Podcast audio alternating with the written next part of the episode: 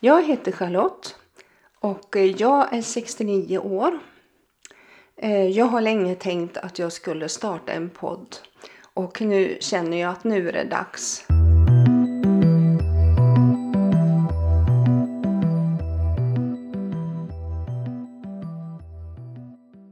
Min podd heter Ett ljus i mörker. Och jag tänkte så här, varför ska den inte heta Ett ljus i mörkret? Det låter väl bättre? Nej, tänkte jag. Ordet mörkret kan handla om ett stort och endast ett mörker. Om man säger ett ljus i mörker så kan det handla om olika sorters mörker som människor upplever.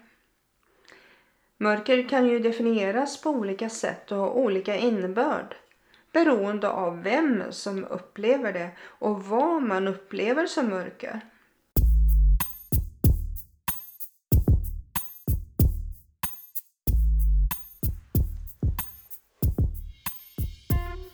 Och jag kommer också att eh, intervjua människor som har mött Gud på olika sätt. Dels genom helande men också frälsning.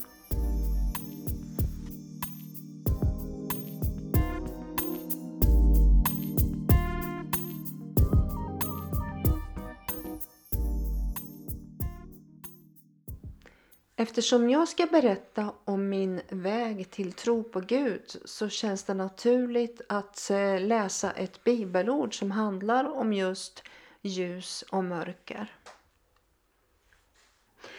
Det är speciellt ett bibelord jag tänker på. Och det är ifrån Nya Testamentet och Johannes evangelium kapitel 5 och vers 1 där det står och ljuset lyser i mörkret och mörkret har inte övervunnit det.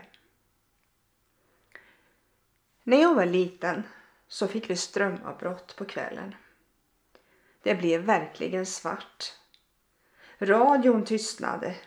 Ja, allt tystnade utom jag som började gny av rädsla. När pappa skulle hämta ljus och tändstickor så var det inte så lätt att hitta. Det var kolsvart och han famlade och letade. Men till slut så hittade han både ljus och tändstickor i ett skåp. Det var en sån lättnad när lågan på ljuset blev starkare och starkare. Och plötsligt så kunde vi se hur det såg ut hemma och vi kände igen oss. När man tänder ett ljus i mörkret så är det inte mörkt längre. Oavsett hur mörkt det är så har ljuset övervunnit mörkret. Mina föräldrar hade hotellverksamhet i många år och det märktes ju av speciellt på somrarna när jag hade sommarlov. Då fick jag vara en eller två veckor hos min mormor och morfar som bodde på landet. De hade en röd liten stuga och sen hade de en stor lagård med en massa kor. De hade också två hästar, ett hönshus med en utegård som var omgärdat med ett stålstängsel runt omkring så de inte kunde rymma hönorna till skogs. Eller att räven inte skulle komma och ta hönorna. Jag och min kusin Lennart, han var ungefär lika gammal som jag. Vi var för det mesta samtidigt hos mormor och det roligaste det var ju att plocka ägg hos dessa hönor. Vi fick med oss en korg kommer jag ihåg och tävlade om vem som kunde samla mest. Men en dag hände det som inte fick hända. Vi hade blivit strängt tillsagda utav våran morfar att vi inte fick släppa ut hönorna från hönsgården. Och helt plötsligt så glömde vi att stänga dörren. Och vad hände då? Ja, det kan ni säkert räkna ut. Lennart sprang till morfar och ropade förtvivlat. Hönorna har rymt! Jag blev så rädd att jag sprang och gömde mig och till slut så gick jag till min snälla mormor för att söka skydd. Morfar han var lite barsk, han hade en ganska mörk röst. Och när han blev arg, då blev han verkligen arg. Morfar fick i alla fall tag på alla hönsen och kunde låsa in dem igen, som skönt var. På landet så blir det ju så mörkt på kvällarna. Och innan mormor och morfar hade ordnat med toalett inne i huset så fick man ju lydigt och snällt gå till utedasset en bit bort. Och det hände att jag var tvungen att gå upp mitt i natten. Jag minns hur rädd jag var. Jag hörde ljud från skogen där uven hoade och korna råmade på ängen. Då var det skönt att krypa ner i bingen igen. Min ena moster berättade en gång att det spökade uppe på vinden. Hon hade hört steg där uppe. Och det är väl klart att man låg och lyssnade efter de där stegen. Mormor hade sin stora vävstol på vinden där hon satt på kvällarna och vävde trasmattor. Ibland gav hon bort dem eller också sålde hon för att få en extra slant. Förr i tiden hade man många barn och min mamma hade tolv syskon. Alla bodde ju inte hemma samtidigt. Eh, men det var i alla fall många munnar att mätta och trångt var det säkert i den lilla stugan. Hur som helst så hörde jag aldrig några steg på vinden som skönt var. På väggen i deras stuga hängde också något som fastnade för min syn och det var en tavla med Jesus som bar ett lamm på sina axlar. Det var så fin tyckte jag.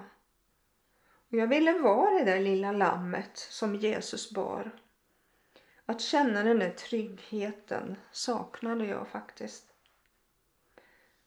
Min mormor var verkligen en varm kristen kvinna.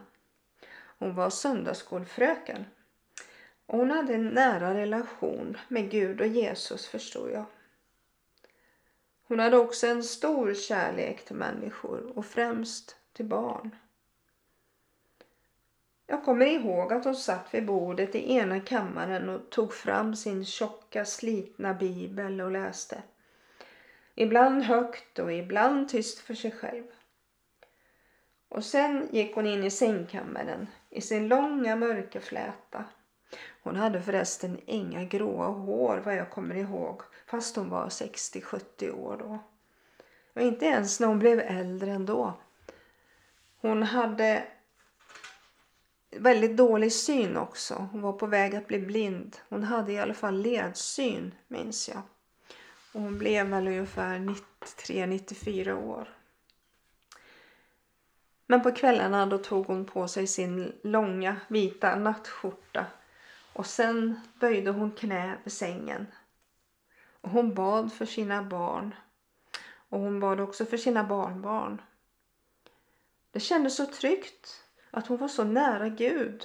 Och då spelar det ingen roll om det kändes läskigt att ligga i finrummet och försöka sova. Jag kände mig trygg där. Jag upplevde det ofta som att mamma och pappa inte hade tid med mig när jag var liten. De hade ju hotellverksamhet som jag sa tidigare och de hade ju ganska mycket att göra.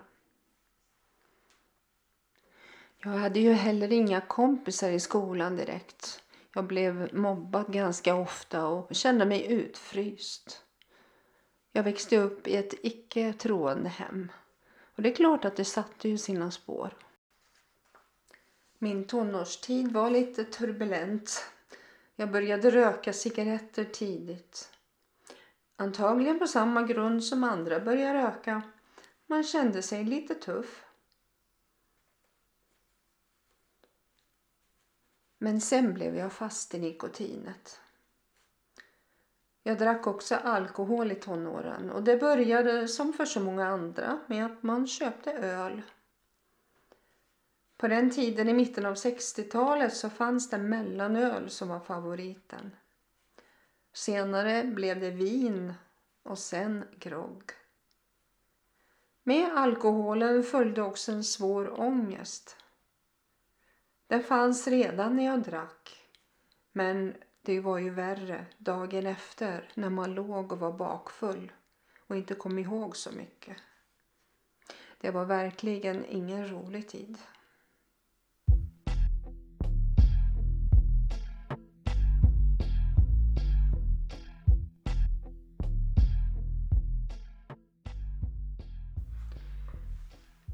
När jag började närma mig 19-årsåldern så kände jag att det var något stort i mitt liv som fattades. Jag började ifrågasätta min existens. Varför finns just jag? Och jag ifrågasatte också Guds existens. Finns det en Gud? Vad är meningen med livet? Många brottas också med den där så kallade teodicéfrågan. Om det nu finns en Gud, varför ser det ut som det gör i världen? Varför finns det lidande, sjukdomar och död? Varför kan inte Gud, som ska vara så kärleksfull, rätta till det här så det blir fred? Och så vidare. De här frågorna har kanske du också ställt dig. Men jag kan inte säga att jag, jag brottades med sådana frågor.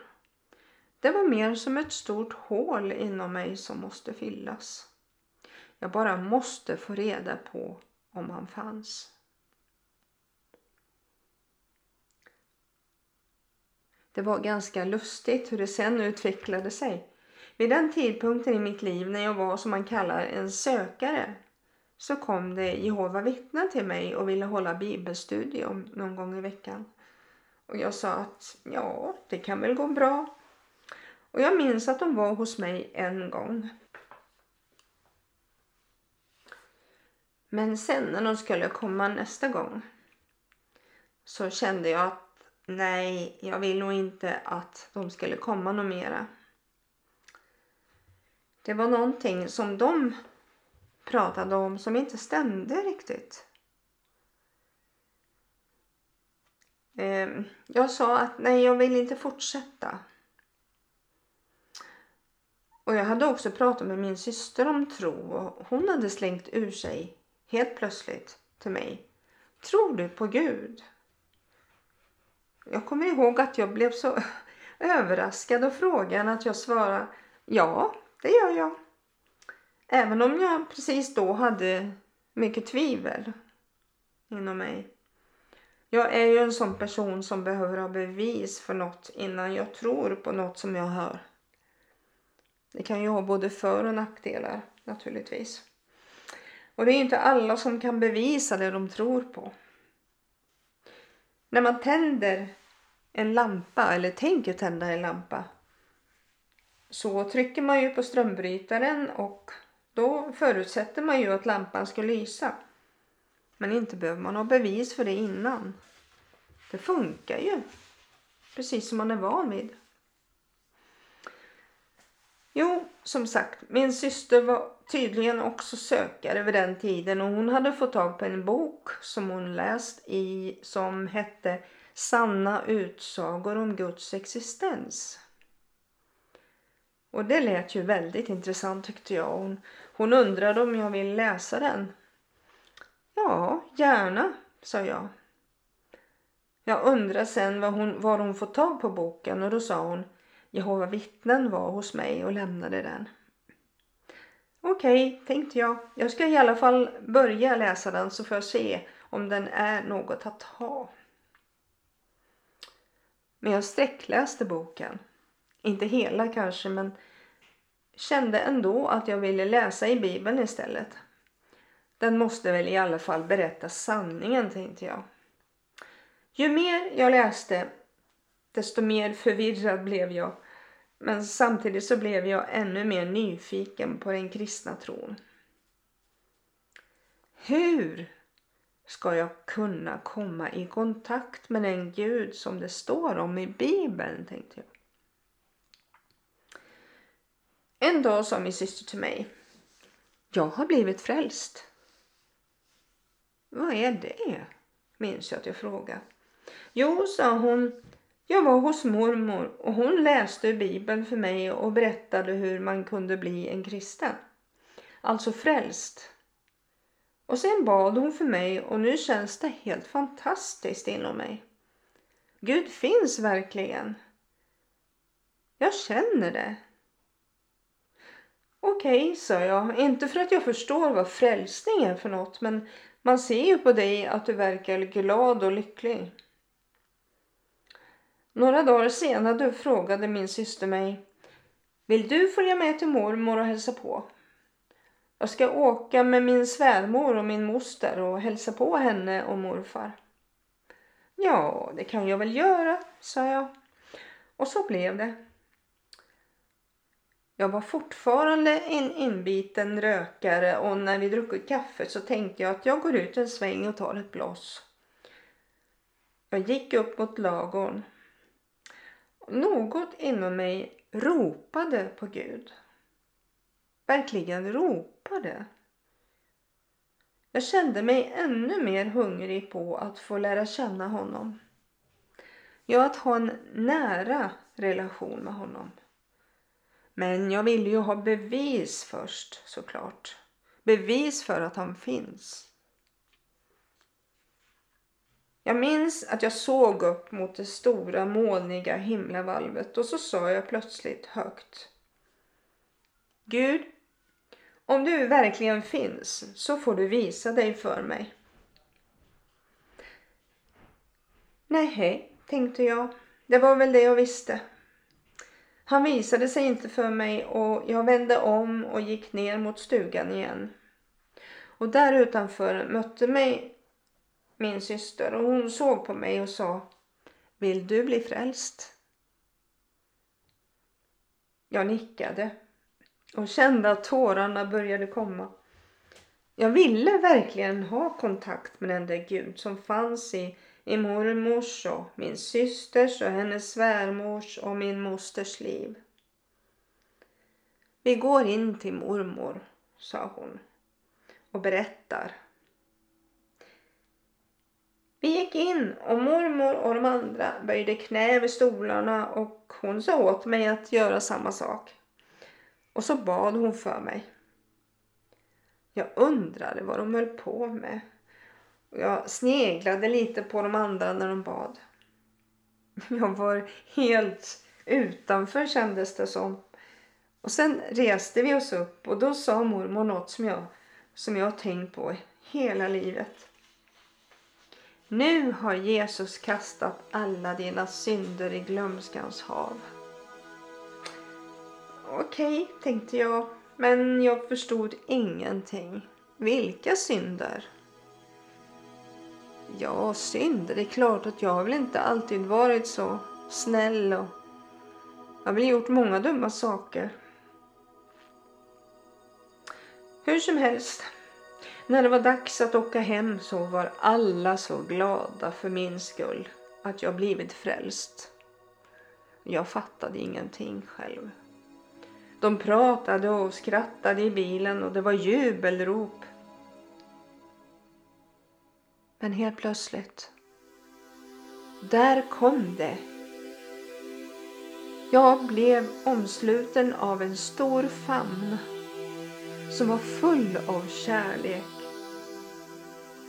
Alltså det var ju inte någon människas famn utan det måste ha varit Guds famn. Det var någonting övernaturligt.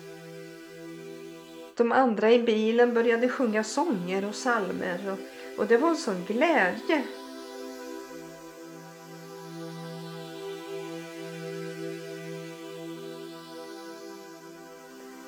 Och jag kände hur glädjen fullkomligt sprutade ur mig och jag skrattade och sjöng med i sångerna. Där fick jag beviset på att Gud finns.